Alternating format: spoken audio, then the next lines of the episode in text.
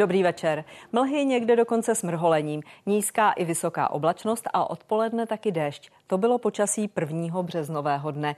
Ani dnes ale nechyběly absolutně nejvyšší změřené teploty, a to na 22 stanicích s aspoň 30 letou řadou měření. Rekordy tedy padly na 13% těchto stanic a nejvyšší překonaný rekord byl v Pardubicích na letišti. Tam teplota dosáhla 15,9 stupně Celzia.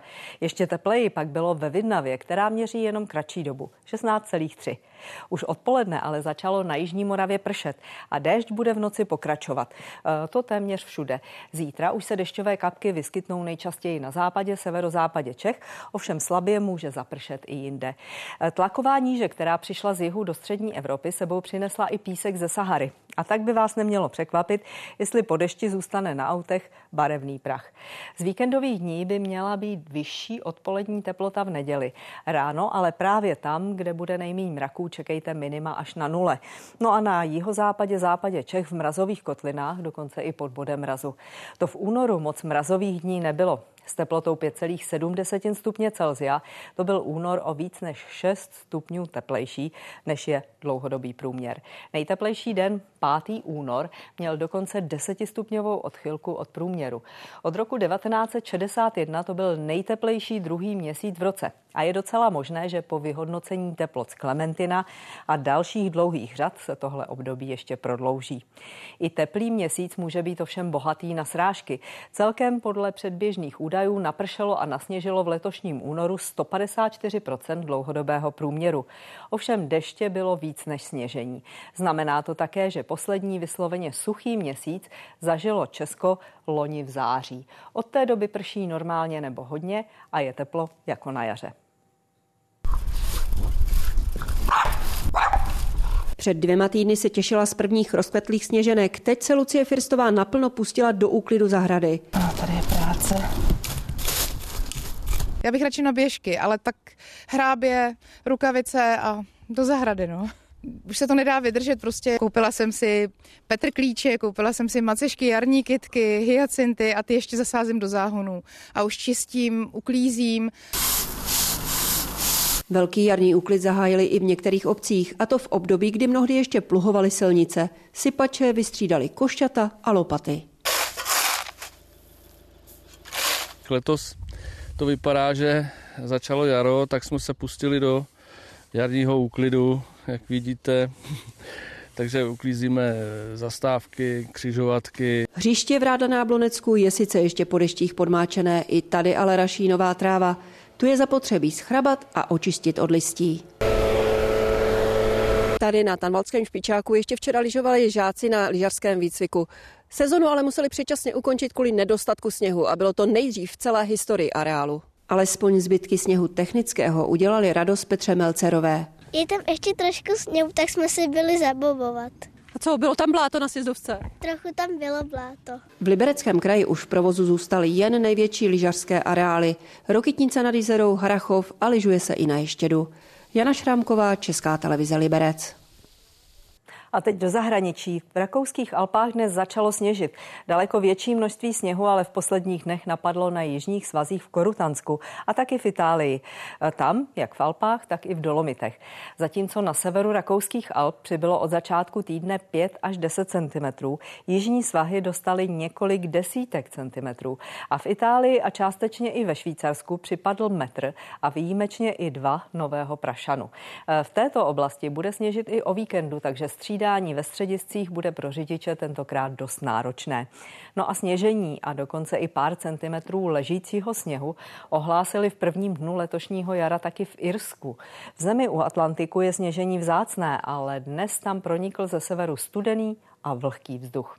My se ale pojďme podívat na obrázky, které jste nám poslali na sociální sítě. Třeba Javorník, jak jste oznámili, ten měl dnes počasí spíš jarní, to znamená, že teplota přesahovala 10 stupňů Celzia. No a takhle rozkvetly sněženky v Mladé Boleslavi. E, tam ovšem dnešní teplota tak vysoká nebyla. E, nicméně Česko postupně pokrývala oblačnost téměř celá a když se díváme na to, jak to vypadá pro dnešní noc, taky tu převládá zatažená obloha. I když zejména na východě, jihovýchodě může být kránu oblačnosti i trochu méně. Může se začít protrhávat. Taky se tam ale ráno můžou začít tvořit mlhy. Ranní minimální teploty 8 až 4 stupně Celzia, při vyjasnění až do 2 stupňů. No a počítejte s tím, že hlavně v Čechách bude ještě nad ránem na západě, severozápadě pršet. Tam může déšť pokračovat i zítra během dopoledne, postupně ale bude ubývat jak těch srážek, tak i oblačnosti. Přechodně může být i polojasno, častější bude ale oblačné nebe. No a maximální teploty 11 až 15 stupňů Celzia, jenom na západě, kde zůstane nejdéle oblačnost a taky srážky, budou maxima kolem 9 stupňů. No a podobné to bude taky v neděli. Nejdřív ale rozptylové podmínky, ty budou na jedničce a tlak vzduchu, který by měl začít klesat. Eh, vidíte, že vítr bude foukat většinou mírný, no a počasí dalších dnů nám přinese v neděli převládající polojasno nebo oblačno. Ráno se ovšem místy můžou vytvořit mlhy. Minima budou nejníž klesat, jak jsme řekli, na západě jeho západě země. No a 7 až 11 budou odpolední maxima pro místa, kde se udrží déle nízká oblačnost nebo mlhy. Jinak bude většinou mezi 11 a 16. Podobné teploty čekáme i v pondělí. Ráz počasí se ještě moc měnit nebude, taky bude oblačno, může být přechodně i polojasno. Nicméně v úterý bude oblaků přibývat a zároveň se přidá taky první déšť nebo přehánky. Ty budou následovat i v dalších dnech a přehánky můžou být dokonce v hřebenových polohách, na horách i přechodně sněhové. E, zatím to bude ale opravdu jenom nad 12-13 metrů.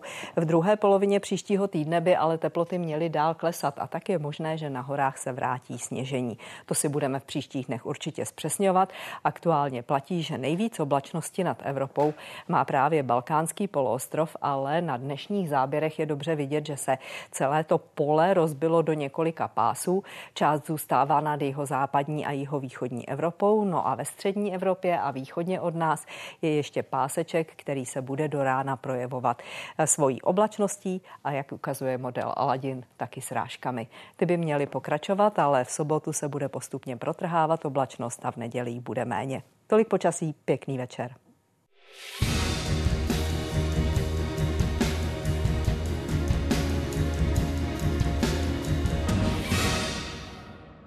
Dobrý večer. Minister práce a sociálních věcí představil návrh změn v systému penzí.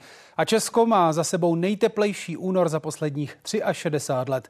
Témata, kterým se budeme věnovat v dnešní 90. Vítám vás u ní. Reforma důchodového systému je hotová. Minister práce Marian Jurečka představil podrobnosti.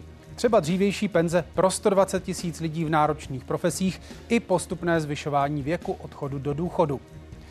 Systém důchodového pojištění loni skončil v dosud nejvyšším schodku, téměř 73 miliard korun.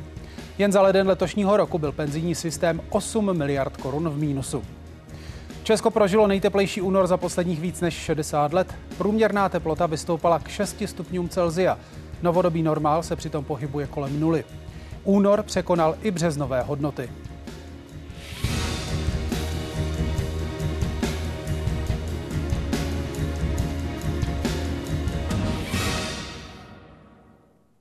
Minister práce dokončil návrh největší změny důchodového systému za poslední roky. Dnes zveřejnil i poslední součást penzijní reformy.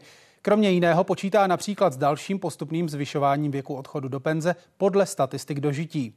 Podle opozice změny zhorší životní úroveň budoucích seniorů. Vláda argumentuje tím, že bez úprav by se systém propadl do nekontrolovatelných deficitů. Z uhlí tady při teplotě víc než 1000 stupňů Celzia vyrábějí koks. Ten pak používají třeba při produkci ocely. Ostravská koksovna z pohledu fyzické náročnosti patří mezi nejtěžší provozy místní huti vůbec. Momentálně je sice koksovna v útlumu, Vincent Matilčák je v ní ale zaměstnaný už 36 let. Často musí pracovat při vysokých teplotách až 60 stupňů Celzia.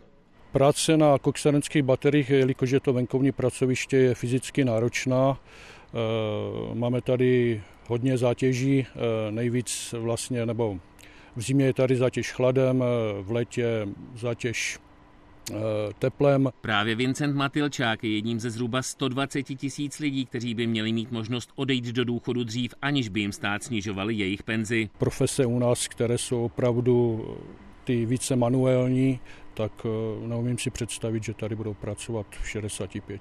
Možnost skončit dřív s nekrácením důchodu by mělo mít všech 13 tisíc lidí pracujících ve čtvrté rizikové pracovní kategorii a také část zhruba 109 tisíc lidí pracujících ve třetí kategorii. Mezi nimi například hutníci, kováři, svářeči, skláři, zedníci, specializované zdravotní sestry nebo kamnáři. My se vždycky díváme na to konkrétní riziko a zdali před tím rizikem toho člověka můžeme chránit kompenzačními pomůckami aby tam se eliminoval ten negativní dopad na jeho lidské zdraví. Třeba při odpracování 2200 směn budou moci odejít lidé v náročných profesích do penze o 15 měsíců dřív. Maximálně si budou moci zaměstnanci snížit důchodový věk o 60 měsíců. Zaměstnavatelé za ně budou postupně platit až o 5 procentních bodů vyšší odvody. Návrh Ministerstva práce a sociálních věcí na dřívější odchody do penze pro náročné profese kritizuje sněmovní opozice. Podle ní je okruh lidí, kteří mají mít na předčasný důchod bez jeho krácení nárok, příliš úzký. By to měla být celá třetí a čtvrtá skupina, pokud nemáme žádnou dopadovou analýzu a v těch jednotlivých kategoriích nám vypadla, já nevím, prašnost, práce v poloze v leže. Já ho hodnotím jako zcela nedokončený, jako polovičatý. Ten návrh seznamu náročných profesí už tady měl být představen v minulém roce. Ministr Jurečka dnes potvrdil, že chce s opozicí o důchodové reformě ještě jednat. Přesvědčit chce opoziční hnutí i o plánu zvyšovat po roce 2030 věk odchodu do důchodu nad 65 let. Třeba dnešní 55 mají odcházet do penze v 65 letech a 7 měsících. Výpočet nových důchodů pak má být už za dva roky méně výhodný. V koalici ministr vyjednal podporu. Jsou parametry, bez nich by důchodová reforma neměla smysl. Když se nám mění poměr pracujících a důchodců, na to musí ten systém nějakým způsobem reagovat. Vláda by mohla důchodovou reformu schválit na přelomu března a dubna. Během jara ji začnou projednávat poslanci. Pavla Daňková a Petr Vašek, Česká televize.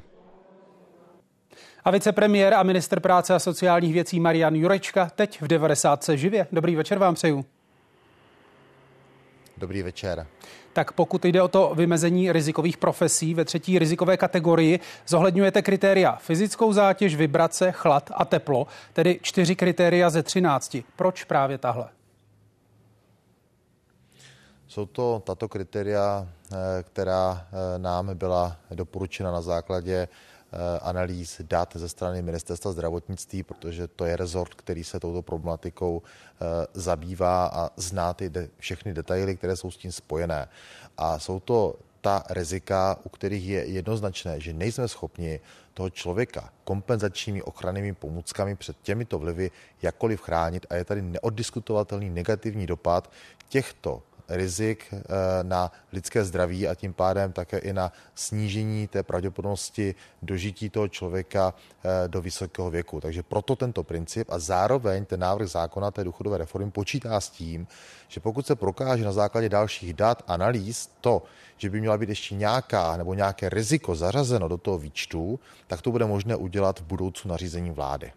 Ano, my tady na to téma máme dotaz divačky. Karolína se ptá, dle čeho se profese dělí na náročné a nenáročné. Nechci se dotknout těch, co těžce fyzicky pracují, ale občas je opravdu velmi psychicky náročná práce horší pro zdraví člověka než ta fyzicky náročná. Čili proč nebylo zohledněno toto kritérium, řekněme, psychické zátěže? Je tady systém, který je, nastavený, který je nastaven velmi dlouho, eh, který jasně říká, že máme čtyři kategorie rizik náročnosti povolání a v těchto kategoriích zhodnocujeme dopady těch 13 konkrétních rizik. U té třetí a čtvrté kategorie to je vždycky nastaveno tak, že pokud se tady toto riziko stanovuje, tak to musí ten zaměstnavatel stanovit, tomu určuje zákon a musí to projednat s tou danou hygienickou stanicí. A je to také dokumentováno a jsme schopni toto, tato data dohledat. Zároveň se to dělá dlouhé roky i proto, protože tady u těchto lidí jsou třeba častější lékařské kontroly, nebo je tady nárok na vydávání ochranných pomůcek a díky tomu také jsme schopni jít i alespoň těch deset let do minulosti, abychom byli schopni následně vlastně ten systém vůbec takto začít realizovat a věděli jsme, kdo v tomto v té kategorii a v tom konkrétním riziku vlastně pracoval a jak dlouho a kolik odpracoval směn. Takže je to První krok, který po 30 letech se podařilo udělat, je samozřejmě prostor do budoucna na základě dat a do toho nemá vstupovat ani politika, ani pocity. Každého z nás, každý můžeme mít jiný pohled na náročnost své práce a na ta rizika, ale snažíme se, aby to bylo opravdu na základě objektivních dát, kdy, se, kdy jsme také dali dohromady data za rezort MPSV a ministerstva zdravotnictví. Posuzujeme potom také i ty dopady na nemocnost, na invaliditu i také na dobu dožití a z toho vznikl tento základní návrh, který jsme dneska představili. Rozumím. Na druhou stranu opozice a konec konců i odbory požadují, aby byla mezi rizikové profese zahrnutá celá třetí kategorie. Proč jim tedy nevyhovíte? Proč se vytváří nějaký nový seznam rizikovějších a méně rizikovějších povolání? Protože, jak jsem tady před chvílí říkal, tak my jsme to postavili na tom, že vlastně jsme vybrali ta rizika, u kterých je jednoznačné a neoddiskutovatelné, že nemáme toho člověka, jak před tím rizikem ochránit. To znamená, je velmi vlastně nemožné skoro, když člověk pracuje například v nějakém slévarenském provozu, tak ho ochránit před těmi extrémně vysokými teplotami. My tam ty dopady mírním, ale neochráníme. Když ten člověk pracuje v hlučném prostředí, máme dneska kompenzační pomůcky, jak toho člověka ochránit před dopady hluku. Tak proto tam nejsou zahrnuta všechna ta rizika, tak jak tady zmiňovali odbory, ale proto ten základní výčet. Podle zaměstnavatelů by se ten dřívější důchod bez zkrácení částky měl zavést ve dvou fázích, a to nejprve pro pracovníky čtvrté kategorie a později po dalších propočtech pro část kategorie třetí. Tohle rozfázování je nějakým způsobem ve hře. Eh, na rovinu není ve hře. Řekněme si to zcela otevřeně. Eh, zaměstnavatele logicky budou říkat, ať je ten okruh těch lidí co nejmenší, protože je tam ten vyšší odvod pojistné o 5%. A logicky odbory budou přicházet a budou říkat, ať je ten okruh těch lidí co největší. A já se snažím, abych rozhodnutí opřel o ta konkrétní relevantní data, tak jsme se to snažili udělat a nemají opravdu to vstupovat ani lobistické zájmy, ani politické zájmy, ale konkrétní vyhodnocení právě dopadu těch rizik na lidské zdraví. Čili pokud zaměstnavatele poukazují mimo jiné na případný velký výpadek pracovních sil po nástupu nebo po odchodu do důchodu, tak na tohle vy neslyšíte. To máte za nějaké lobistické tvrzení, lobistický požadavek. Ne, já jsem přesvědčen, že tento argument eh, nehrozí, že se to nestane. Bavíme se o zhruba dnes zhruba 120 tisících lidech. Ti lidé nejsou dneska všichni v tom předdůchodovém věku, musíme si toto uvědomit. Ten systém bude nabírat postupně, protože my jsme schopni eh, vyhodnocovat pouze posledních 10 let. K tomu máme tu dokumentaci. Zpětně nemůžeme jít na hodnotu třeba 20 let, protože zaměstnavatele neměli ze zákona předtím žádnou povinnost toto archivovat. Takže ten systém nebude eh, ve stavu, aby z těch 120 tisíc lidí najednou třeba odešlo 50 tisíc lidí jednorázově eh, do důchodu dříve. Ten systém bude logicky v řádu jednotek tisíců maximálně umožňovat, aby tito lidé v těch příštích letech odcházeli dříve do důchodu bez toho krácení. Pojďme si teď důchodovou reformu krátce připomenout. Počítá mimo jiné s dřívějším odchodem do penze pro náročnější profese, jak už zaznělo. Podmínky aktuálně splňuje asi 120 tisíc lidí. Můžou mezi nimi být specializované zdravotní sestry, pečovatelky v domovech, hasiči, lesníci, kováři, skláři, zedníci, kamnáři, dlaždiči, slévači nebo svářeči. Návrh obsahuje mimo jiné taky úpravu růstu důchodového věku podle doby dožití. O něco nižší nové penze nebo minimální důchod ve výši 20% průměrné mzdy. Zavést by se mohl sdílený základ manželů pro výpočet penze. Výchovné by mělo zůstat na třetí a další dítě. Na první dvě by se při stanovení důchodu započítával fiktivní výdělek. Pane ministře, opozičnímu hnutí ANO v návrhu schází konkrétní výčet pracovních pozic třetí kategorie, kterých se změna má dotknout. Proč tam není? Protože my nemůžeme říct paušálně, že to jsou všechny pozice pro nějakou profesi. Vždycky ten zaměstnavatel, jak se tady říkal v úvodu, musí posoudit to konkrétní pracovní místo, třeba tu technologii té dané linky a to daného provozu a vyhodnotit, jestli a jaká rizika tam jsou. A to podléhá také potom následně schválení hygienickou stanicí, protože nemáme dneska stejné technologické provozy. Jsou firmy, které třeba velmi inovovaly, třeba v oblasti lakírnictví. Dneska můžeme mít provozy, které jsou velmi, ale velmi bezpečné a komfortní. Nebo to může být stará technologie, která není tak dokonalá. Takže znovu říkám, je to vždycky otázka posouzení té konkrétní pracovní pozice v tom konkrétním provozu a vyhodnocení těch rizik, které z toho plynou. Nehrozí tady v tomto případě, že by se lišily regionálně ty přístupy, že některý zaměstnavatel tu též pozici vyhodnotí jako nerizikovou, zrovna tak hygienická stanice a v jiném regionu tomu bude třeba jinak? Eh, musíme si ujasnit, že to vyhodnocení už je dávno realizováno v praxi. To je desítky let nastavený systém, který funguje, který je pod dozorem hygienické služby, pod rezortem ministerstva zdravotnictví, takže dneska nebude nikdo nově definovat nějaké nové zařazení těch lidí. To už se dávno stalo. To je dávno v těch provozech zavedené, to ukládá zákon. My jen na to navážeme, vezmeme tato data a umožníme těmto lidem na základě odpracovaného počtu směn odcházet dříve do důchodu bez krácení. Máme tady další dotaz divačky. Jaroslava se ptá, o kolik let dříve budou moci jít do důchodu zdravotní sestry. A záleží také na tom, na jakém přesně oddělení zdravotní sestry pracují. Ano, to je důležité, protože to se netýká paušálně všech zdravotních sester, ale zase zdravotních sester, které mají toto konkrétní riziko. To znamená, pokud je to zdravotní sestra, která je v třetí kategorii rizika a má tam například fyzickou zátěž, tak ta bude moci po odsloužení toho daného počtu směn odejít do důchodu dříve. Nejdéle však eh, může odcházet dříve o pět let, pokud odpracuje, řekněme, plných zhruba 40 eh, let eh, v tom, na té dané profesi. Ten první nárok získá po odpracování 2200 směn, tam následně může odcházet bez toho krácení zhruba o 15, ne zhruba, ale přesně o 15 měsíců dříve. Další dotaz diváka Tomáš se ptá. Dobrý den, ptám se pro maminku. Je dlouhodobě nemocná a žije z životního minima. Nemá odpracované roky, tedy minimálně 35 let a neplatila si sociální pojištění.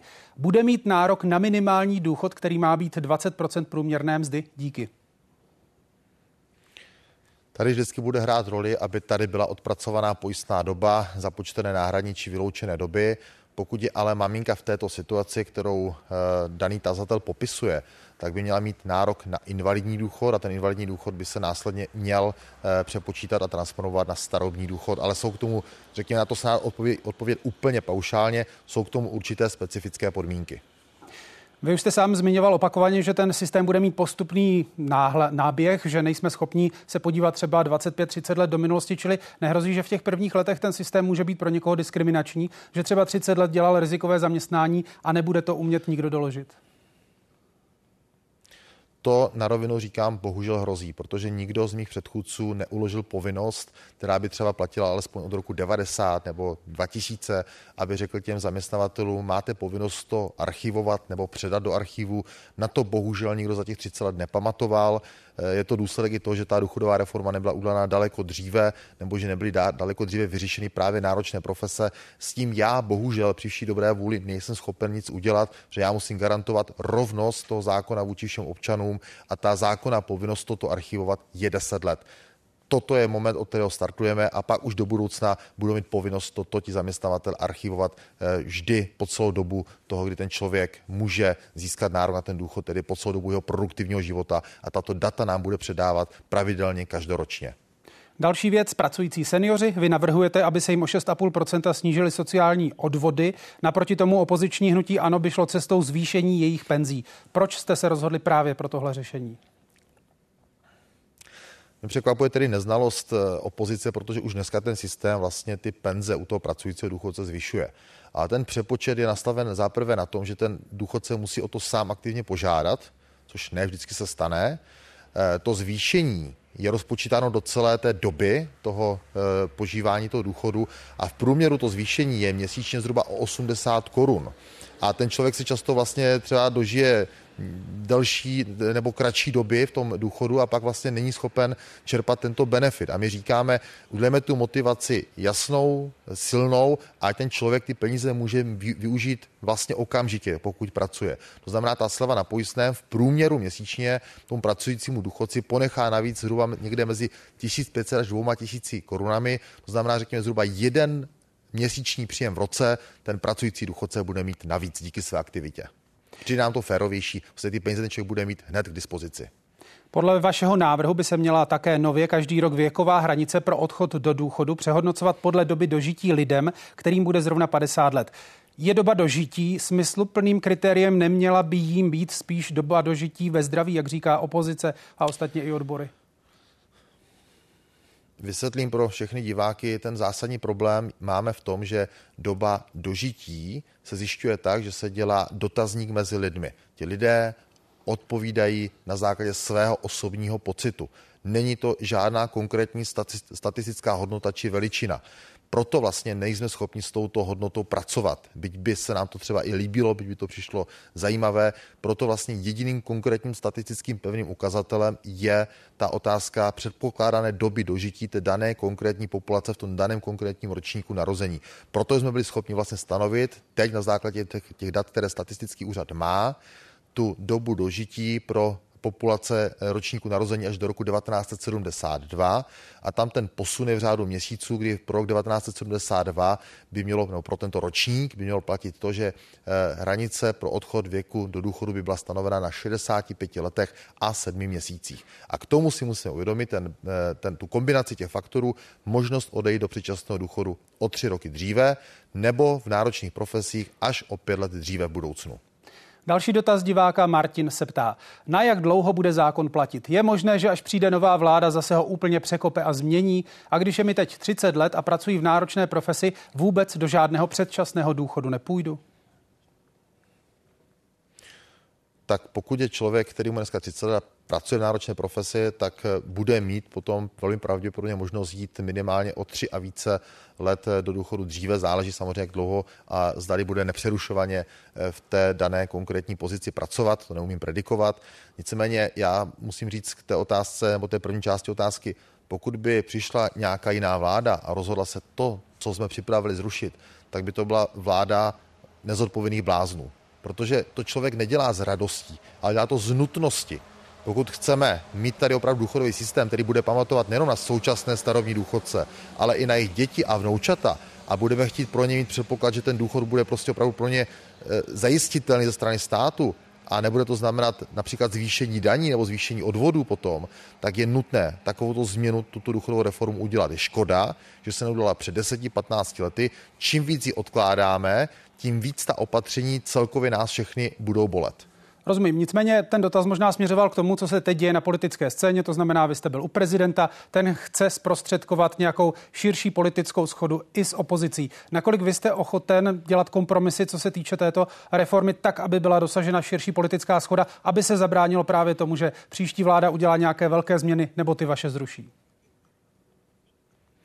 Já jsem z opozicí jednal v loňském roce s ANO, myslím, že čtyřikrát, z SPD, pokud se pletu šestkrát. Eh, eh, na podzim ANO dva termíny k jednání odřeklo.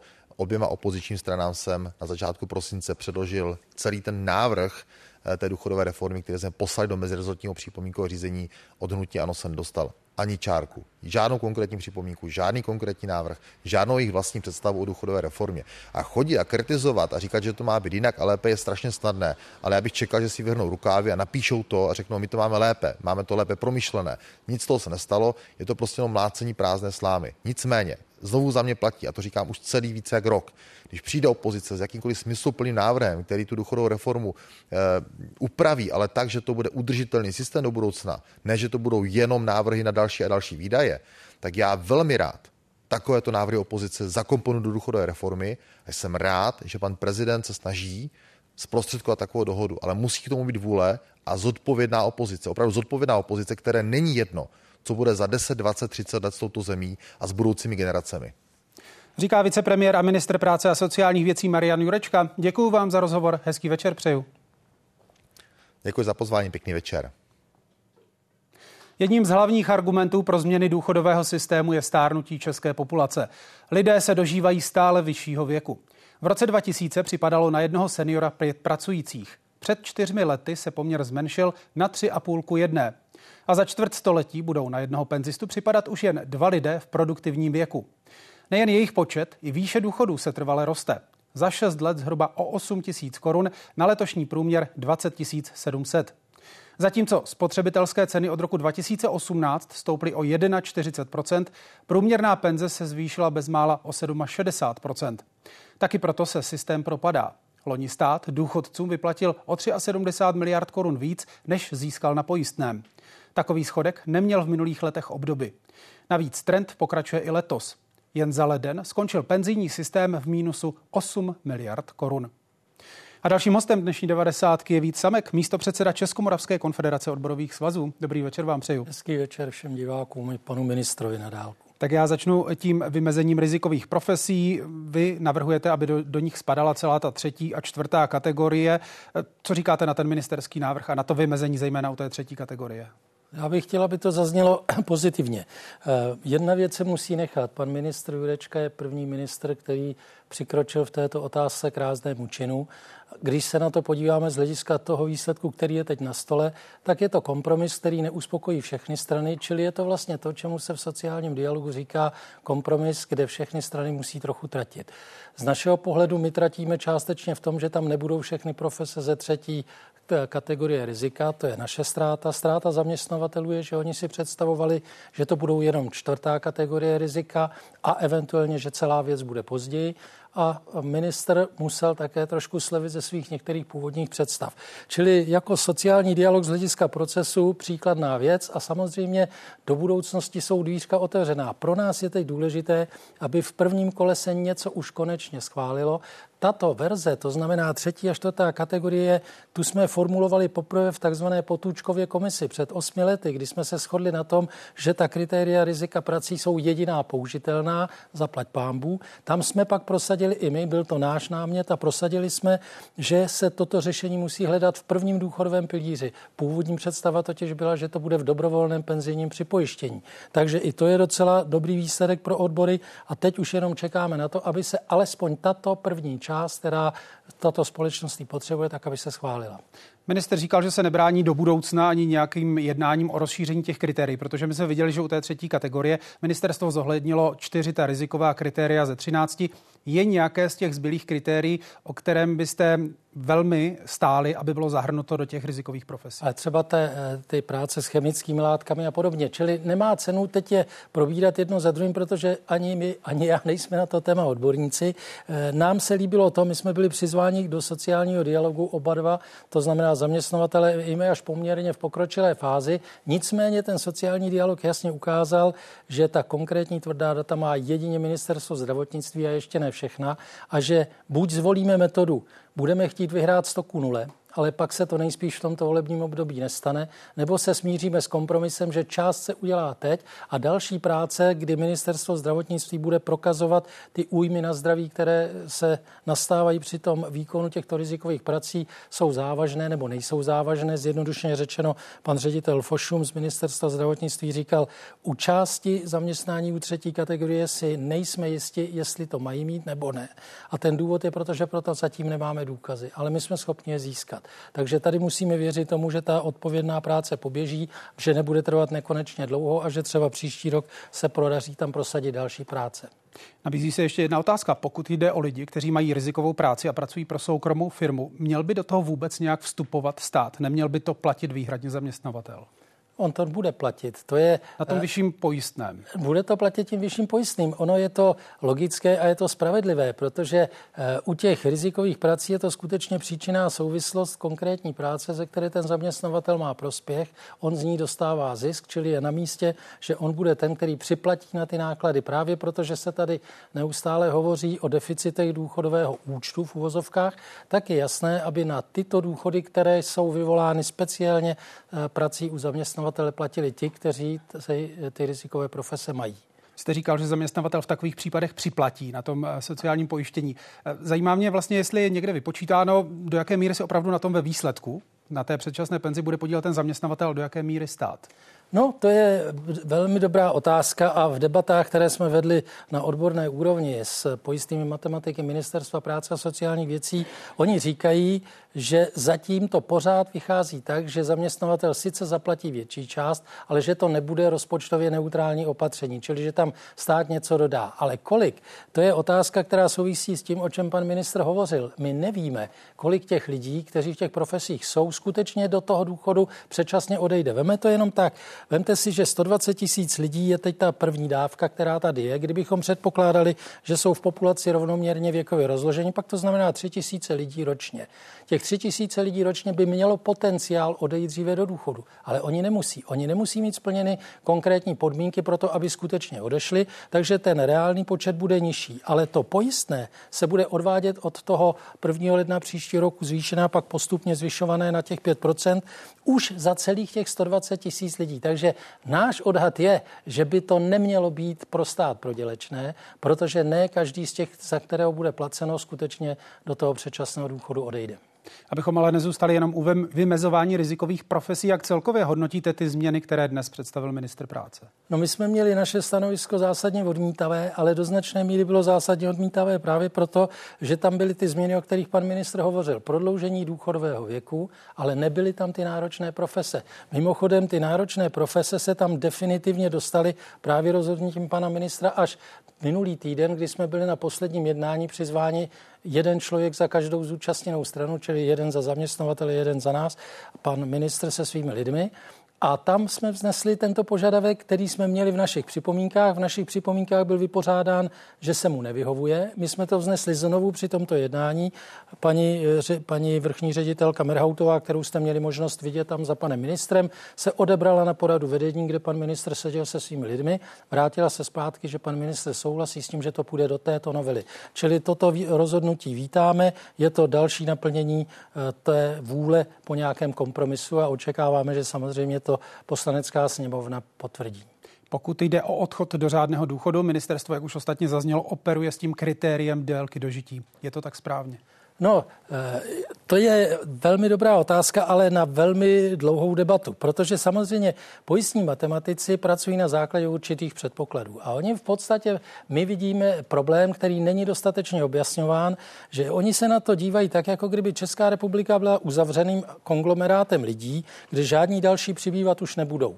Eh, z našeho pohledu my žijeme v otevřené společnosti. Třeba, když uvedu konkrétní příklad, na počátku 90. let se předpokládalo, že Česká republika v tuto dobu bude mít necelých 10 milionů lidí. Když se podíváte, ona bude mít prakticky 11 milionů lidí. A i tehdy byly demografické prognózy, které říkali, že bude mít těch 9 milionů lidí. Takže my říkáme, jak přesně víme, co bude za těch 30 let. Proto jsme byli velmi rezervovaní k tomu, abychom se na to dívali natvrdo. Když se podívejte jenom na to, co nastalo s příchodem lidí z Ukrajiny. My jsme, pan minister na jedné straně říká, nám chybí 700 nebo 800 tisíc nenarozených dětí, ale přišlo zase 500 tisíc tisíc lidí z Ukrajiny. Čili tady je třeba se vyrovnat pojistně matematicky s tím, že ty přílivy lidí od zvenku budou prostě jiné. A druhé, po čem voláme dlouhodobě, to je otázka, že vláda by měla mít vlastní populační politiku. My přece nemůžeme přijmout jako dlouhodobé kritérium to, že tady bude vymírat česká populace a my budeme říkat, s tím se nedá nic dělat, budeme tomu fatalisticky přihlížet. To nezůstane bez odezvy, protože na druhé straně, tak jak správně se poukazuje na to, tím, že bude velký počet starých lidí, tak budou velké požadavky na sociální péči o tyto staré lidi. Už dneska je problém dostat starého člověka do nějakého ústavu, kde se o něj někdo postará, protože nejsou kapacity když se ta situace bude zhoršovat, těch starých lidí bude stále ještě více, nutně budeme potřebovat velké počty mladých lidí. A buď si je ta Česká republika s prominutím vytvoří sama tím, že podpoří porodnost, a nebo bude muset akceptovat příchody velkého počtu lidí, mladých lidí z jiných částí světa, které často jsou i přelidněné. Ještě prosím stručně jedna věc, vy už jste si toho dotkl. Vy jste v minulosti poukazoval na to, že pokud jde o změny v systému penzí, vláda pracuje se starými ještě před covidovými daty. Platí to stále nebo už no, Zatím to platí stále, protože eh, podle platné právní úpravy, která je v zákoně o organizaci sociálního zabezpečení, by měla v tuto dobu vláda ne přijímat tuto úpravu, i když berme to, rozhodli se, udělají to. Ale v tuto dobu by vláda měla pracovat na pojistně matematické zprávě o stavu českého důchodového systému na základě dat Českého statistického úřadu, který je skutečně ke konci loňského roku předal. Takže vláda to předběhla. Ona na základě starých dat udělala tuto reformu a nyní by měla podle zákona, který stále je platný a je účinný, předložit stav, zprávu o stavu českého důchodového systému. Takže bereme to tak, že se rozhodli politici politická vůle byla bez ohledu na to, co nám říká zákon. Půjdeme my dopředu. Rozumím tomu, že oni si přihlížejí volebnímu období, čili chtějí to stihnout tak, aby měli toto sklizeno ve stodole, jak se říká, ještě ke konci letošního roku a v příštím roce už jenom by eh, to se snažili nějak prodat ve volební kampani. Mimochodem v té volební kampani se prodávají některé věci. Rozumím, jenom... nerad bych do tohoto zabíhal, nemáme tady nikoho. Ne, já tady, ne, já tady nechci vést politologickou debatu. Já tady chci ukázat jenom jednu ukázku. Všimněte si, pan minister tady pokritizoval připomínku pana Juchelky, který říkal, že on by upřednostnil u pracující důchodců to, aby se pojistné, které on jim chce dát, pan ministr Jurečka, aby se nahradilo vyšším důchodem. On pokritizoval, že pan Juchelka neví, o čem mluví. No ví velmi dobře, o čem mluví, protože chyba je tentokrát na straně pana ministra Jurečky. Podívejte se na to takto. Když jste pracující důchodce, máte svoji mzdu, odměnu za práci a máte důchod a stát se rozhodl, že vám přidá v celkovém objemu asi 4,5 miliard korun ještě nějaké peníze navíc. Pan minister de facto řekl, ti lidé budou mít 13. důchod. Ale my se ptáme sociálně, potřebuje pracující důchodce, který má mzdu a důchod, tento 13. důchod, když poté půjde do důchodu už čistého, už nebude mít žádný pracovní příjem a oproti dnešní právní úpravě bude mít nižší důchod, než by měl. To je postavené prostě úplně na nohy. A je to navíc nekoordinované s ministerstvem financí, protože minister ministerstvo financí u všech důchodců ruší státní podporu, čili na jedné straně ve třetím pilíři se ruší státní podpora pro důchodce a tady se naopak státní, ze státního rozpočtu vydává podpora pro pracující důchodce. Ne, nedává to smysl. To je pro velkou debatu ještě v té poslanecké Rozumím, na, na, tu, na tu bohužel teď nemáme čas. Ne, ale v poslanecké sněmovně budou mít ano. čas a já věřím, že pan Juchelka přesvědčí pana Jurečku, aby tuto věc vzdal. Jinak rozumím tomu, že jako předvolební hit je to vel, velmi dobrý. Na to Budeme to určitě slyšet. sledovat. Vícamek, místo předseda Českomoravské konfederace odborových svazů. Děkuji, že jste přišel. Hezký večer vám. Také děkuji a hezký večer všem. Důchodci loni čelili vyšší inflaci, než byl průměr. Říkají to data statistického úřadu. Zatímco obecně ceny loni vzrostly o 10,7%, seniori pocítili skoro o 3% body výraznější zdražování. Co zatím stojí? Takzvaný spotřební koš seniora se liší od toho běžné populace. Penzisté jsou citlivější na růst cen energií, potravin, alkoholu a tabáku nebo taky léků. Naopak méně důležité jsou pro ně ceny oblečení a obuvy, elektroniky nebo dopravy. Nabídneme další komentář. Hostem ve vysílání je Jaroslav Lorman, ředitel nadace Život 90. Dobrý večer vám přeju. Dobrý večer. Tak nejdřív prosím hodnocení toho, co dnes bylo představeno ze strany ministra práce a sociálních věcí. Jak pozorně to sledujete, co na ty změny říkáte? Tak já myslím, že to sledujeme všichni a o té důchodové reformě se mluví velmi dlouho. To znamená, tady se opravdu čekalo na, na vládu, která si troufne udělat tyhle ty změny, které opravdu nikoho netěší a které nejsou populární. To znamená, eh, co na to říct? Je to dobře, protože je to krok, který je odpovědný a v tom se shodneme i s klienty, klientkami života 90. V principu je správně, aby lidé z náročných profesí měli možnost jít do penze dřív. Samozřejmě. Samozřejmě to, myslím, že mimo debatu tam jde o ty specifikace, jaké profese to mají být, ale to je vlastně něco, co já nedokážu pořádně posoudit a věřím tedy ministerstvu zdravotnictví. Rozumím. Další z těch věcí, o kterých se hodně mluví, je to plovoucí kritérium pro odchod do důchodu, kdy se počítá s předpokládanou dobou dožití. To se vám zamlouvá, jak nehrozí, že ta předpokládaná doba dožití se bude čím dál víc lišit od předpokládané doby dožití ve zdraví? Tohle je opravdu těžká otázka, protože ta, jak, jak říkal pan ministr, předpokládaná doba dožití ve zdraví je, je subjektivní kategorie. Podle toho se dá těžko něco, něco vyhodnotit. Takže eh, rozumím tomu, že ten státní systém, který potřebuje nastavit ta kritéria pokud možno jednoznačně, tak pracuje s, s daty, která jsou co nejtvrdší. To znamená, rozumím tomuto kroku. Průměrná penze je od ledna 20 700 korun. Jak se žije s takovou částkou českému penzistovi? Tak zkuste si to představit. To je, eh, že českých penzistů v tuhle dobu je nějakých 2, 2 miliony 200 tisíc. To znamená, je to obrovská skupina lidí. Jsou mezi nimi lidmi bohatí, lidé bohatí, jsou mezi nimi lidé chudí, jsou tam lidé, kteří žijí v rodinách, mají vnoučata, jsou tam lidé, kteří jsou, já nevím, LGBT, jsou sami.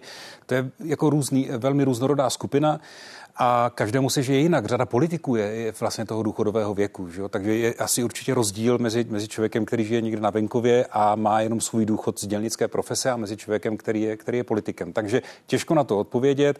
Myslím si, nebo s čím máme my zkušenost, tak je eh, pro eh, ty seniory nebo pro ty zralé lidi těžké eh, sledovat to, jak se vlastně mluví o nich, jak se řeší to, že nakolik tedy ten, ten důchodce by měl mít nárok, kolik by měl mít, protože jsou to lidé, kteří pracovali celý život a teď jsou vlastně v ústech všech okolo a jiné generace řeší, eh, co se s nimi stane. Tak to samozřejmě není úplně příjemná situace. Rozumím, na druhou stranu ty dnes představené změny se týkají lidí, kteří jsou dnes v produktivním Přesně věku, tak, ty se týkají netýkají mě, přesně. současných penzistů. Eh, Zajímá mě ještě to, my tady neustále mluvíme o průměrné výši důchodu, ale jak velká část důchodců na ten průměr nedosáhne? Tohle číslo vám přesně neřeknu v tuhle chvíli, Ale, ale zkušenost třeba s penzisty se eh, je, jsou, tam, jsou tam samozřejmě skupiny, je jich velká, velká část, kteří nemají ten průměrný důchod. Eh, Samozřejmě se to liší zase město, město a venkov, takže to bude, v tomhle tom bude, eh, to je rozdíl. To, co vidíme a s čím se potkáváme, že roste počet důchodců, kteří pracují v tom důchodovém věku. Není to jenom z ekonomických důvodů, ale je to velmi často i proto, že jim to dává smysl, že to je prostě nějaká tvůrčí činnost. To znamená, i tady si myslím, že je nějaká, nějaká možnost, pokud ten člověk se na to cítí, pokud by chtěl pokračovat dál a opravdu ty, ty počty stoupají, tak jim umožnit pomocí nějakých krát, kratších úvazků, pomocí eh, DPP, DPČ, aby dál pracovali a zůstávali, co platní v tom celém systému. To znamená, to je zase další krok, který bych očekával větší podporu státu v tom, pojďme eh, podporovat jak firmy, tak staré lidi nebo starší lidi, aby zůstávali v práci, pokud chtějí a pokud mohou. Mají o tyhle starší lidi zaměstnavatelé zájem? Mají, mají. Když se z výzkumu České hospodářské komory eh, vidíme, že 90% zaměstnavatelů zaměstnává lidi nad 65 let a vidíme, že i je hodnotí velmi dobře. Nad 60% zaměstnavatelů říká, že starší lidé mají větší lojalitu, mají větší pracovní morálku, eh, mají nadhled v řešení konfliktů, možná mají větší slabiny, co se týká digitálních gramotností, ale, eh, ale jako je vidět z toho respekt a to, že si váží starších lidí. Jste říkal, že lidé často pracují nejenom z ekonomických důvodů ve vyšším věku, ale i prostě, aby zůstali v tom pracovním procesu. Jak velký je mezi nimi opravdu zájem pracovat? Je to většinový přístup, menšinový přístup? Alespoň takhle se to kvantifikovat dá. Eh, Je to samozřejmě menšinový přístup, je to menšinový přístup, eh, samozřejmě záleží také na té profesi, hodně se to týká třeba OSVČ, hodně se to týká lidí, kteří jsou specialisty ve svém oboru, vysokých manažerů třeba, týká se to hodně lidí, jako jsou učitelé ve službách, ale i v vlastně primárním eh, sektoru eh, takové lidi nacházíme. Záleží na fyzických silách, takže to je, eh, je jejich, skutečně jejich menšina. Ale já myslím, že to hodně souvisí i s tím obrazem, který o těch lidech máme. Jo, pokud i mediálně vlastně pořád jako staré lidi představujeme jako lidi, kteří jsou závislí, kteří potřebují podporu, kteří žijí na dluh, tak eh, ta, eh, ta, to troufnout si zůstat v tom procesu a i pro zaměstnavatele, že budou podpořeni v tom, když tam ti lidé zůstanou, tak je menší, než kdybychom ukazovali to, že to je opravdu člověk, který má zkušenosti, který má co dát, který eh, tak je, je aktivní, no tak to je úplně jiný mediální obraz. A to by samozřejmě pomohlo i tomu důchodovému systému.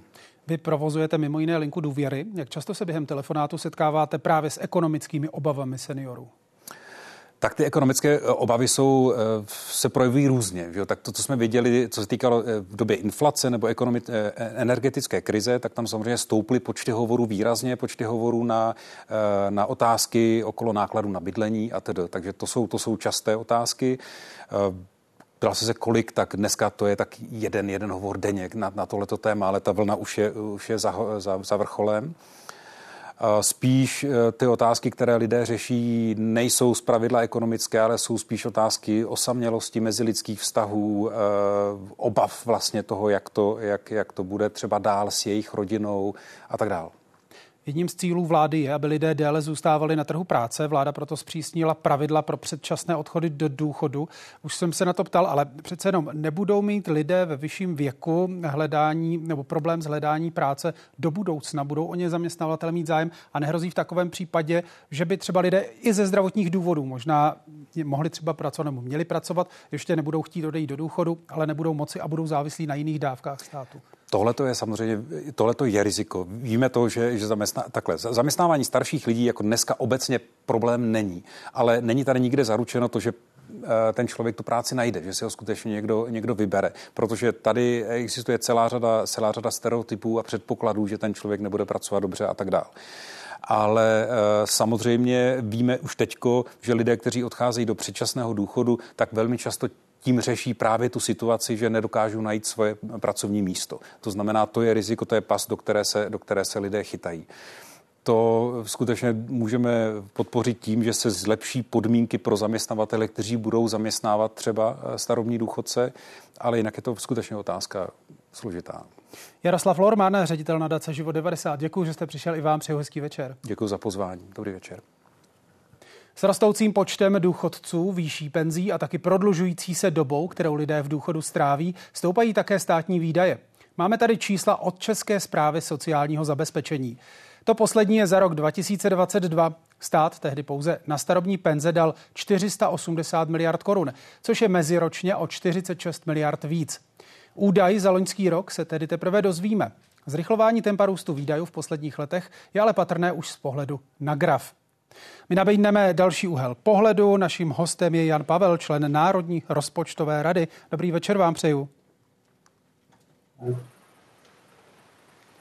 Tak nevím, jestli se slyšíme, zkusím položit otázku. Naším hostem je člen Národní rozpočtové rady Jan Pavel. Ještě jednou přeju dobrý večer.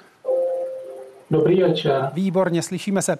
Možná jak vy se jako ekonom díváte na ta jednání o seznamu náročných profesí, je možné najít kompromis, který bude rozumný, udržitelný pro penzijní systém a zároveň spravedlivý?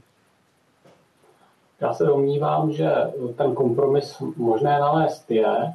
Ten směr, který, nebo ten návrh, který tam je, se domnívám, že poměrně dobrý, že ta cesta přes ty faktory, které teda ovlivňují to, to, to, to zdraví těch zaměstnanců je správná. A zároveň tam tedy kvitu s povděkem, že je to doplněno tím vyšším pojistným, to znamená vlastně, že ten dřívější odchod do důchodu bude krytý těmi dodatečnými příjmy ten předčasný odchod nebo ty předčasné odchody bez krácení penze se by se mohly dotknout zhruba 120 tisíc lidí. Zaměstnavatelé se obávají možných dopadů na trh práce. Něco takového hrozí? Hrozí nedostatek lidí? Já se domnívám, že nikoli. Samozřejmě to číslo 120 tisíc vypadá jako veliké, ale jak už tam eh, předřečník eh, o tom mluvil, tak vlastně ono to nebude jednorázový eh, nápor, tam to bude docházet k tomu odchodu do důchodu jakoby určitých fázích. A druhá věc, samozřejmě možná trošku významnější, je to, že obecně se ten český trh práce musí dlouhodobě připravit na menší nabídku, protože prostě ten proces stárnutí populace povede k tomu, že ten počet ekonomicky aktivních lidí se tady bude relativně snižovat. Váš kolega z Národní rozpočtové rady Mojmír Hampel v minulosti uvedl, že do předčasného důchodu v Česku odchází každý třetí člověk. Proč je tenhle institut v Česku využívaný tak často a je to z principu dobře nebo špatně? Tak pokud se podíváme na ta čísla za minulost, tak skutečně ten, eh, na, ten podíl těch předčasných důchodů postupně narůstal. Bylo to asi dáno dvěma faktory. Tím prvním byl ten, je to prodlužující se věk odchodu do důchodu a to druhé bylo zřejmě to, že to, tak to krácení, které tam bylo nastavené, bylo relativně asi málo, málo prohibitivní. Z tohoto důvodu tedy se domnívám, že to zpřísnění těch předčasných důchodů bylo na místě.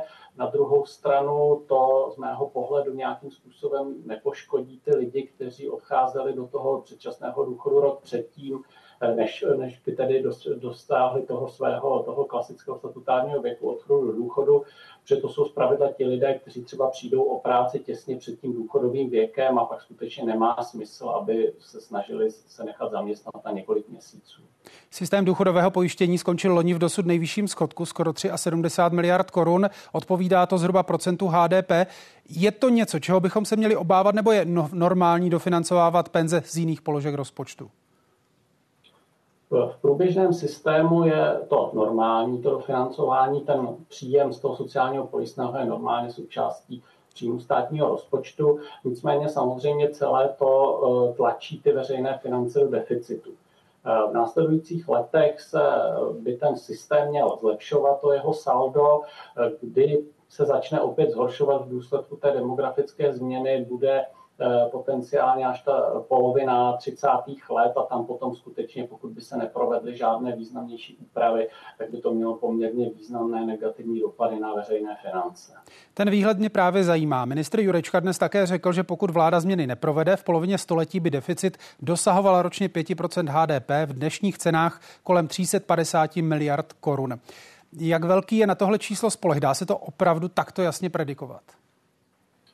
Tak toto číslo eh, odpovídá plus minus i našim projekcím, to znamená projekcím Národní rozpočtové rady a je skutečně založeno na tom, eh, co by se stalo, kdybychom ten důchodový systém nechali běžet tak, jak je a kdyby se tedy demografie vyvíjela tak, jak předpokládá aktuální demografická projekce Českého statistického úřadu. Právě ta demografie mě zajímá. Je to něco, co je podle vás daný fakt, nebo by se vláda, vlády další měly zaměřit na to, aby tento trend zvrátili, aby vymysleli soubor třeba ekonomických opatření, aby podpořili porodnost, zakládání rodin a tak dále? Tak ona ta demografická projekce, to, jak se naplní, je hodně závislá na dvou faktorech. První je eh, určitá eh, jakési migrační saldo, to znamená, kolik lidí sem přijde z jiných států. Tady je ovšem nutné říci, že ta demografická projekce už s nějakým očekávaným kladným migračním saldem pracuje.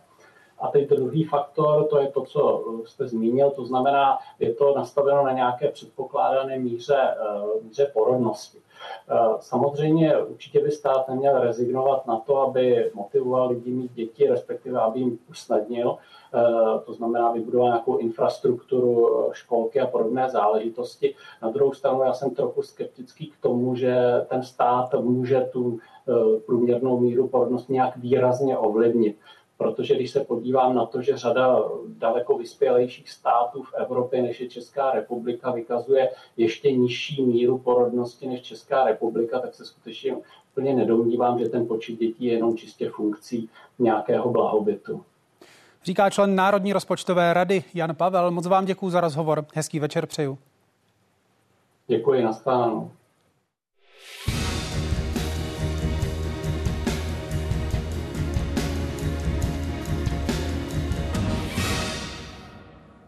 A v 90. otevíráme další téma. Česko zažilo nejteplejší únor za posledních více než 60 let.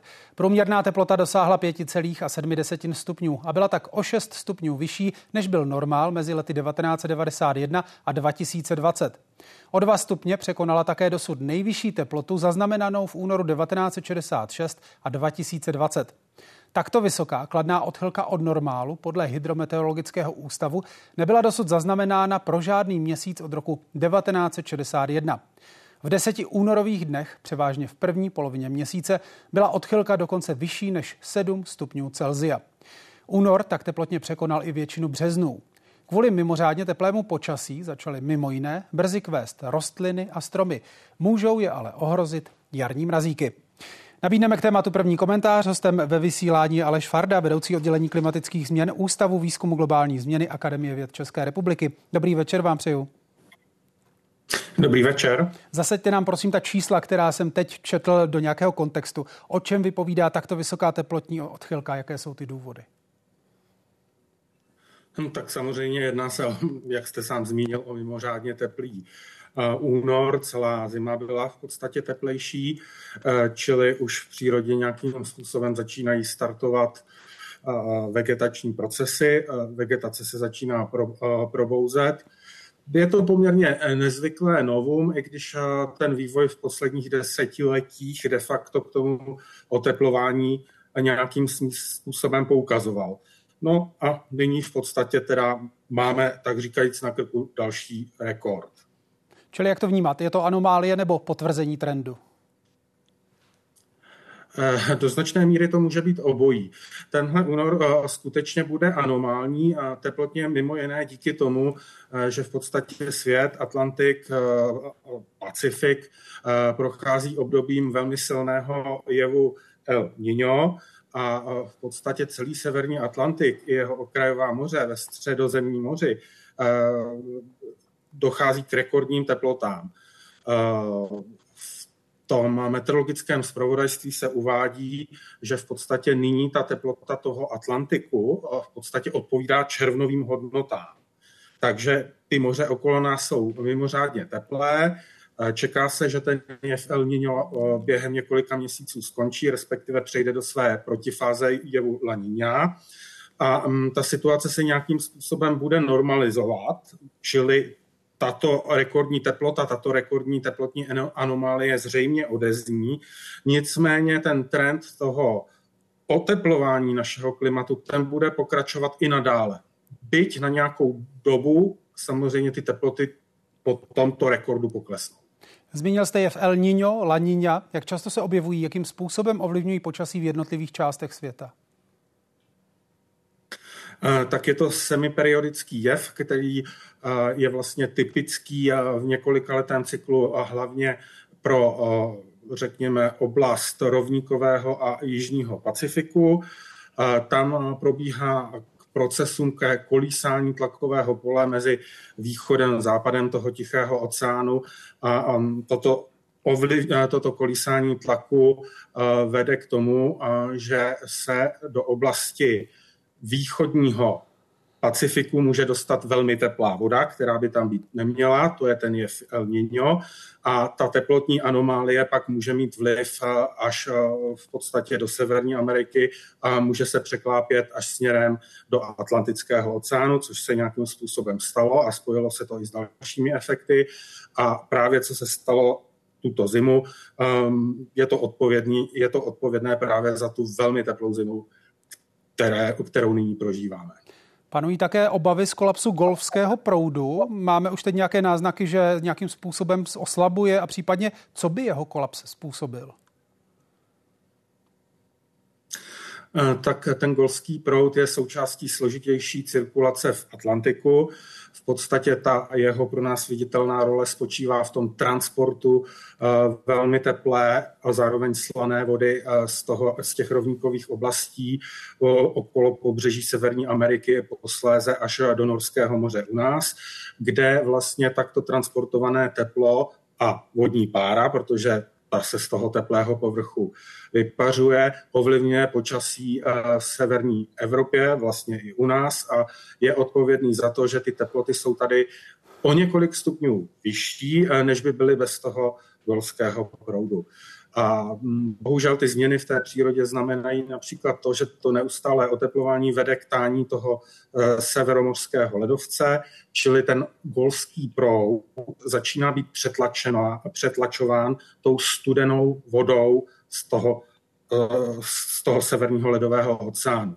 Čili o nějakým způsobem slábne a stáčí se víc směrem k jihu a tudíž eh, ten teplotní a vlhkostní transport eh, k nám do Evropy může nějakým způsobem eh, začít slábnout, případně v horizontu vícero desetiletí až v tom časovém horizontu, řekněme, ke konci toho století, může nastat situace, kdyby ten proud skolaboval. Evropa se snaží splnit cíl, aby se do roku 2050 stala klimaticky neutrální. Jak se jí zatím ty klimatické cíle daří plnit?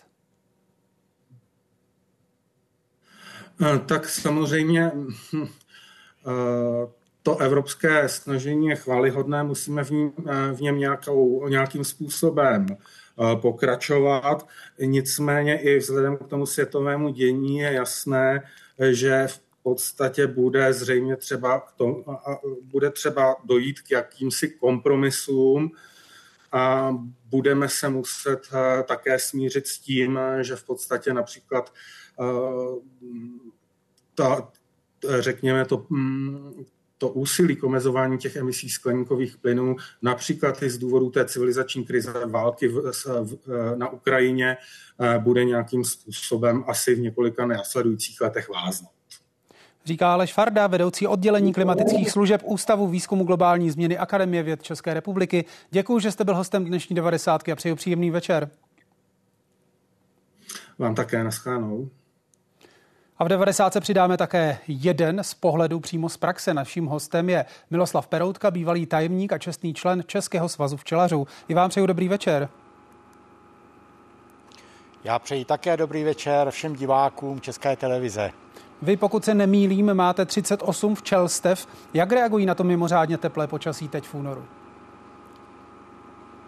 No je to samozřejmě nezvyklé a vlastně ty včely eh, nereagují bych řekl překotně, ale vlastně jsou naprogramovány určitým programem. To znamená, že oni, kdyby byla normální zima, tak by ty včely seděly v úle, eh, šetřili by energii a vlastně všechno by eh, se směřovalo až na to jaro, řekněme až na tu druhou polovinu března a dubna. Teďka tím, že se vlastně velmi oteplilo a prakticky od Vánoc je teplo, tak ty včely tu svoji energii už vyčerpávají v tento čas a hrozí určitě určité nebezpečí, že v době, kdyby měli ještě hodně vychovávat svůj plod, takže bude ten jejich zájem teda už tak malý, že by se mohlo i ta včelstva zhroutit. To, že se včely teď za teplého počasí budí, eh, jaká rizika pro ně plynou z toho, kdyby se opět ochladilo a teploty by klesly třeba někam k nule nebo pod nulu? To oteplení má dvě negativní stránky a jednu pozitivní. Ta pozitivní byla v tom, že ty včely, když sedí v zimě v hroznu a živí se medem, tak samozřejmě mají i část nestrávených zbytků a teprve na konci zimy se těchto nestrávených zbytků zbavují v přírodě. Tím, že letos je teplo, tak se to podařilo daleko dřív, takže ty včely e, jsou ve větším klidu, ale nevýhody jsou dvě a to je jednak v tom roztoči varoa destruktor, který naše včelstva trápí, to znamená, a on se množí na plodu, na včelím plodu, čili ty včely začaly už letos daleko dříve plodovat, nežli při té normální zimě. A to znamená, že ten roztoč má větší šanci se namnožit a myslím si, že v létě se to může projevit skutečně masivním napadením našich včelstev tímto parazitem. A ten druhý negativní vliv je v tom, že jak už jsem říkal, že ty včely se vyčerpají a bude teďka záležet na tom, jaké bude počasí. Jestliže přijde ochlazení a nebude tak intenzivní a nebude tak dlouhé, tak to včelstvo se s tím vyrovná dobře. Ale přišlo-li by dlouhodobější ochlazení, tak ty včely vyčerpané by uhynuly dříve, než jen stačí nahradit ten dorost, to znamená ty mladé včely a může třeba během dubna dojít až úplně k hroucení včelstev. To bude právě záležet na těchto dvou budoucích měsících, to znamená na březnu a na dubnu, jaké to počasí bude. Už jste zmínil varoázu. Jaký dopad mývá na včelstva a dá se jí obecně nějakým způsobem předcházet? Víte, uh, my musíme to onemocnění tlumit eh, každým rokem, protože všechna včelstva jsou napadená a předcházet můžeme jenom tím, že budeme udržovat dobrá včelstva v dobré kondici, že nebudeme mít ve stresové situaci, protože ona nejen varoáza, ale i verová onemocnění a ukazuje se, že jsou pomalu v poslední době daleko důležitější než samotný ten roztoč, který vytváří určitou vstupní bránu infekce těm virům, takže předcházet ano, dobrým, řekl takovým tím welfarem, to znamená tou pohodou těch včelstev a léčit v pravý čas, to znamená hlavně v létě, kdy ten roztoč se přemnoží a de facto ovlivňuje délku života té zimní generace včel, čili při tom velkém napadení ty včely jsou krátkověké, nepřežijí zimu a to včelstvo se zhroutí již třeba v listopadu nebo v prosinci. Pro vás jako včelaře znamená teplá zima nějaké povinnosti navíc? Musíte třeba včely, když jsou aktivnější, dokrmovat? No, to je druhá věc, že vlastně včelaři by měli teďka si dát pozor a prohlédnout včelstva, zda mají dostatek zimních zásob, protože eh, jenom, aby řekl konkrétně, když včelstvo neploduje v zimě, tak za ten měsíc spotřebuje jenom asi půl kilogramu zásob, protože ono v té kouli, kterou vytvoří, udržuje teplotu jenom 15 až 20 stupňů, čili potřebuje méně energie. Jestliže začne plodovat, a to v tom letošním období je v té zimě, tak uvnitř té koule toho zimního hroznu musí udržovat 35 stupňů a samozřejmě ten teplotní gradient musí něčím nahrazovat a to znamená energií. A vlastně když už pak to včelstvo začne plodovat, tak pak v těch měsících třeba březen nebo duben spotřebuje 3 až 4 kg těchto zásob. Čili včelaři by měli nyní při tomto teplém počasí alespoň orientačně se podívat, zda ta včelstva netrpí hladem a zda by nedošlo k úhynu třeba během dvou, tří týdnů v důsledku nedostatku zásob. Říká bývalý tajemník Českého svazu včelařů Miloslav Peroutka. Moc děkuji za rozhovor, hezký večer přeju. Děkuji, bylo mi potěšením. Dobrý večer. Na rozdíl od pěstitelů venkovních rostlin, pěstitelům těch skleníkových únorové teplé počasí působí opačné problémy.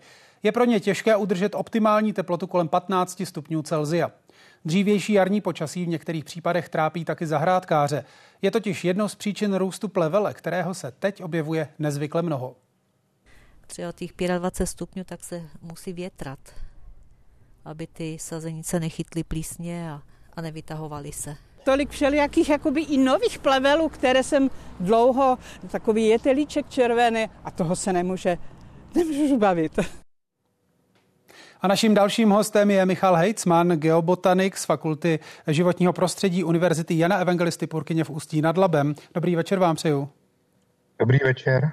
Z vašeho úhlu pohledu jsou takto vysoké únorové teploty pro krajinu problém?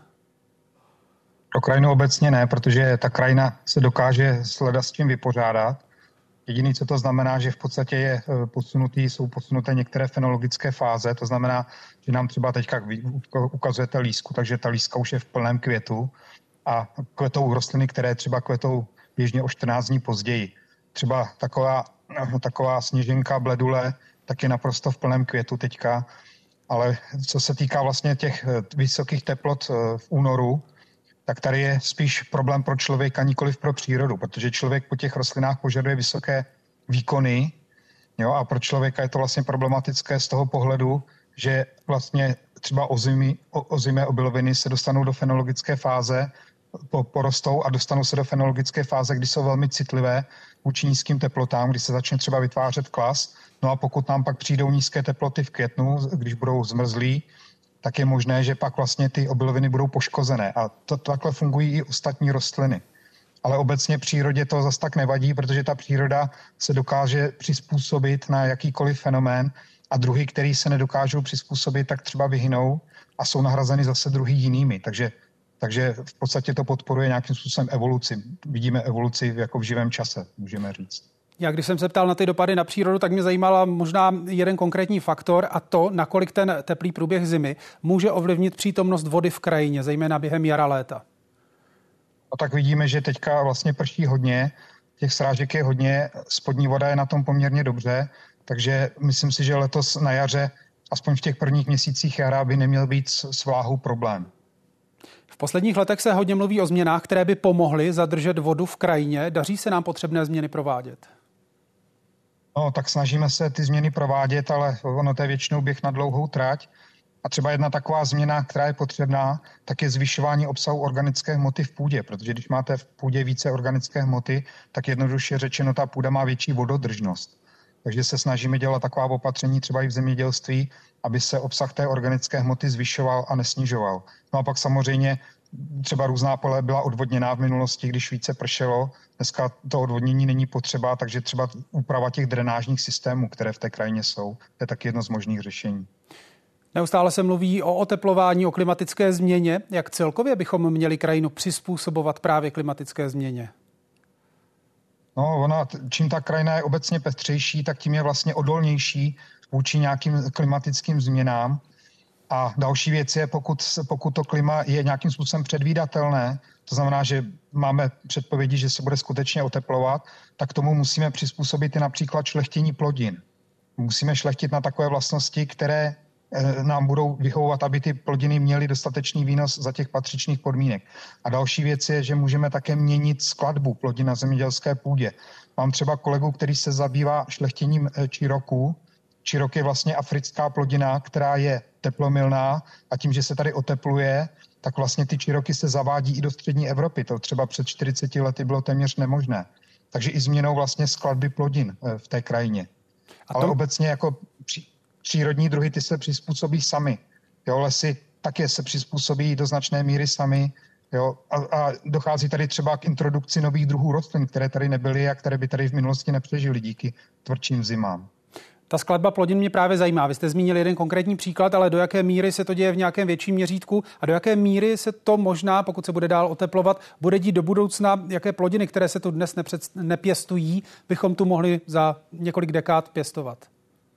No ono, je to jedna věc je plodiny a druhá věc jsou odrůdy. To znamená, že základní plodiny ty asi zůstanou, jako je třeba ozimá pšenice, nicméně se budou pěstovat takové odrůdy, které budou na ty teplejší podmínky přizpůsobené.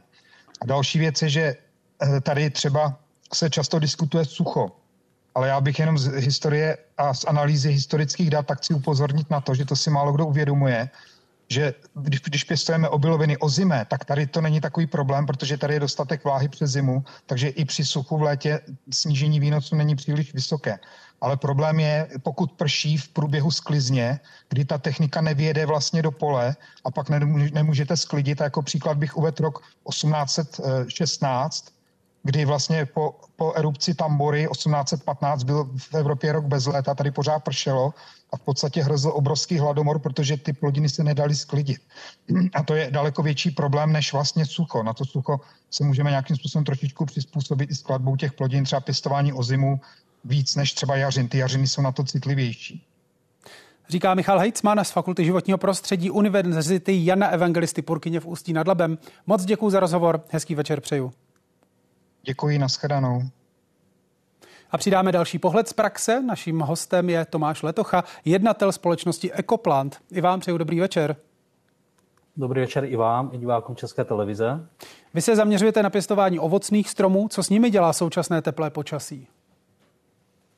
Tak současné teplé počasí, tak jak eh, mluvil kolega přede mnou, tak samozřejmě uspíšuje nástup eh, ovocných stromů do vegetace. Je to vidět jak na těch druzích, které brzo nastupují do vegetace, což je meruníka, tak i na těch později nastupující do vegetace.